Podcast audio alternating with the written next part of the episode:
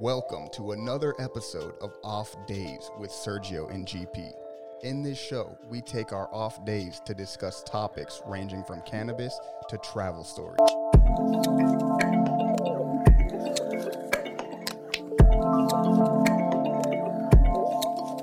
Now in my life, I don't know how many crazy long road trips I'd ever want to go on alone again or really just in general, dude. It's not straight. Like I want stops. Yeah, I mean, as far as alone on road trips, I don't think I've done too many just solo more than five hours. Okay. Five hours is probably my max solo trip. I got you. But um, my max. So I guess on this episode we'll we'll cover road trips and road trip experiences, just to give a little run over of our road trip life. and the, the experiences we've had doing some long ass road trips to be honest and some that i would do again and some that hell no i would not do again So what's your longest? my longest i drove from lubbock texas to nashville tennessee um, i did it with one night stop in between it's a total of about 17 and a half hours Damn. And I did it there alone, and I rode. So yeah, I stopped. I stopped at what school did you go to? I think it was Southern Arkansas University. Like how I, it was in Magnolia, Arkansas. How did I ever like picture myself in Magnolia, Arkansas? Bro, never. I promise you that. But that's kind of the beautiful thing about traveling too. You'll often find yourself in places that you're like, I never thought I'd be here. Oh yeah, absolutely. Especially road tripping Yeah, because you're driving through. Especially if you're meeting somebody along the path at where was it? Arkansas. yeah. I was in Arkansas. So we're So leaving Lubbock, it was probably about 85 degrees. I get to Magnolia that night, it's about 45 degrees. I get to Nashville the next day, it's about like 28 degrees. were you prepared at all? I was somewhat prepared, but my body was not prepared. Oh, hell Because I had been going through like just the heat from Texas in West Texas in the desert.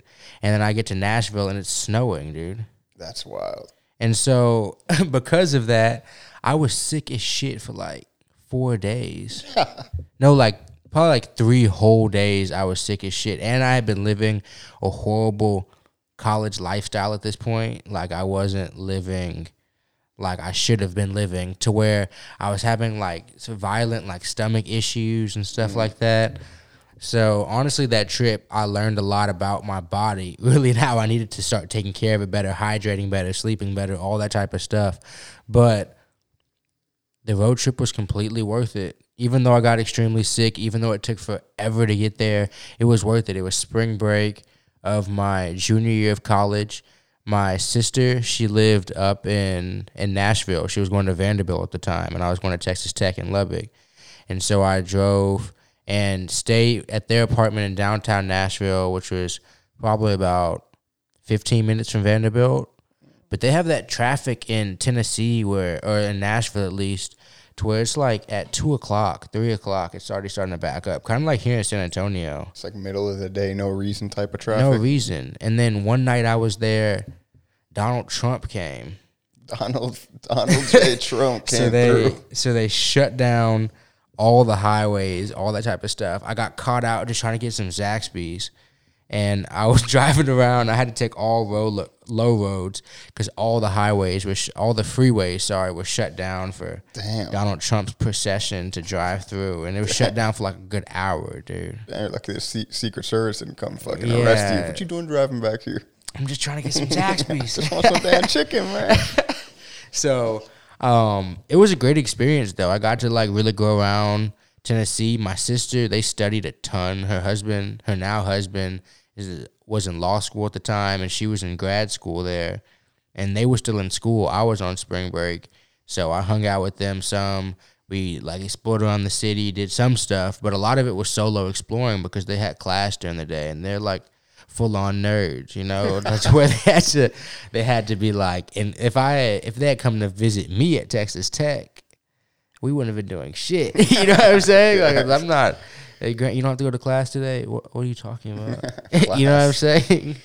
Or you don't have to study for that. No, I don't. I'm not doing anything. We're What gonna hang out. You were in Nashville, right? I was in Nashville. so yeah. what would you say for as as far as Nashville as a travel destination? Because it's a place that's on my bucket list that I haven't been. Oh, really? Yeah.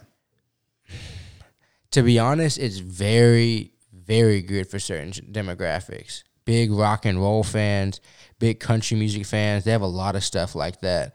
So, it, in terms of travel destinations, I wouldn't say it's for people of color, really, to be completely honest with you. I really wouldn't. I wouldn't. it- Like, I'm not saying you can't go there and have a good time, but in the state of Tennessee, it seems like everybody of color is in Memphis, and like Nashville is like you could quote unquote be progressive in some ways, but in some ways extremely like snooty and uppity compared to how Memphis vibe is also and the food you're gonna find in Memphis is also gonna be better. Yeah, I was about to say that. I was like Yeah, the barbecue and the wings and stuff in Memphis are crazy. That Dixie Queen in Memphis, bro. If you're ever in Memphis, you have to go to Dixie Queen. Oh man, I could I'll there right fucking now. I'm always down. for- Is it barbecue? Dixie Queen? Yeah. No, it's like a all American food menu served 24 hours fresh off the grill. Like people and all in the drive through just hotboxing their cars, just waiting for fucking Dixie Queen at 2, 3 a.m. It's only in poor neighborhoods, but it's worth it's worth going to them to get it. So, I mean, Nashville and Memphis are both places I've thought about going to, but Yeah. I- I'm, I'm probably still. I, I wouldn't say they're a destination point for me. Mm-hmm. It's more so like a similar thing to you did if I knew somebody out there, Right. It's definitely Or- worth going to see. Yeah, like or I if would it's like a back. it was like a stop on the way to, Yeah. of somewhere else, and I could see myself going. But and I I'm only not- got to see my sister. I only get to see my sister like once or twice a year, and they, at that point, still, I only get to see her like once or twice a year. So it was worth getting to drive out there and just giving us getting to spend some time with them. And a lot of times, we're spending time. We might be at our parents' house, but we can't even really do what we want to do. But getting to be at her spot where we could kind of just move how we wanted to move and stuff like that, it was a good experience, definitely. It's like uh, you get to hang out with your sister without the pressure of uh, parents. Like Exactly. you get to get it's like a step a relaxation. Exactly. And on a road trip, you kind of just learn some stuff about yourself, in my opinion. When you're like even by yourself for that long and you're really all you have on the open road, kind of, mm-hmm. especially because I was doing it solo. Like I kind of learned in the same way that if you do a road trip with somebody else, because I've done a good amount of those too, you learn a lot about those people Oh yeah. being in a oh, car with somebody for 10 plus hours or like nine plus hours, you're going to learn something about them. Hopefully, I mean, unless it's just awkward, you know, sitting there silent treating Yeah, each other yeah. or something. I mean, then you as still far learn as something. as far as my solo road trips go, I, I Mm-hmm. agree with you. I almost like I used to have to travel from Orlando, Florida, to South Fort Lauderdale, Florida, which is about four four and a half Mm-hmm. hour drive, about twice a month. yeah. So I and it was usually solo, sometimes with one other person. Yeah. But I kind of fell in love with being out there on the highway and just Yeah. putting on some vibe tunes. Texas will kill that love, I got to say. But But I, I'm talking about five hours. When we're getting into the 17, 18 hour range, then from my school drive was about nine. yeah, you see, that's an intense drive. Anything above five, five is the comfortable max for me. I'm dead. I understand that, though. And- Five hours is not horrible, but it's like I'm ready to get out the car. yeah, exactly. Once you get that sixth, seventh, eighth. All right, so I mean, I guess we'll leeway into what my longest time uh, wise road trip would be. Is Mm-hmm. um, I drove from South Florida with a group of my friends. We are on our way to a music festival. We drove from South Florida to um, Atlanta, Georgia. So it was about 14 hours nonstop. And honestly, I, the the car rides with a good group, you know, some of my best friends, Mm-hmm. was amazing. I loved the car ride. It was kicking freestyles the whole time. Yeah. You know, just hanging out. Just it was a real, real good experience. It was a tough drive though. Once, like I said, everybody starts getting kind of annoyed of each other's presence after about eight Dude, hours. Getting trapped in a car with somebody. I was annoyed with myself getting trapped in that car. we were jam packed in. We were in a five seater car with five people. So oh wow. So it wasn't it wasn't uncomfortable. It was a big car, but it was enough to where you know, like, dang, yeah, I I'm can't a- wait till we get there. Yeah, I'm in a dude. jam packed car. So I mean, the 14 hours was tough, but we had a rotation. yeah. So I mean, I, I would think I would say the farthest I've done alone, just me and my thoughts, me and my brain, yeah. about five I'm on a playlist. Yeah, exactly. And I love music, so Mm-hmm. I love podcasts as well. Between those two things, I mean, I really can't go wrong. I would say the longest I've ever been extremely uncomfortable was actually on a flight. That was a Okay. 14 hour flight. Where were you going? We were going, I was going from New Jersey to Berlin, Germany. okay. And that was probably one of the most chaotic long distance traveling I ever had. I got you. It was a the airplane is a whole new beast because you're just kind of and I was trapped in between two strangers that I didn't know sitting in the middle seat. Shit. So it's like and the person next to me is dead asleep snoring 5 minutes in and I got to pee. Yeah. Got to wake them up, feel all guilty and all this, but Yeah.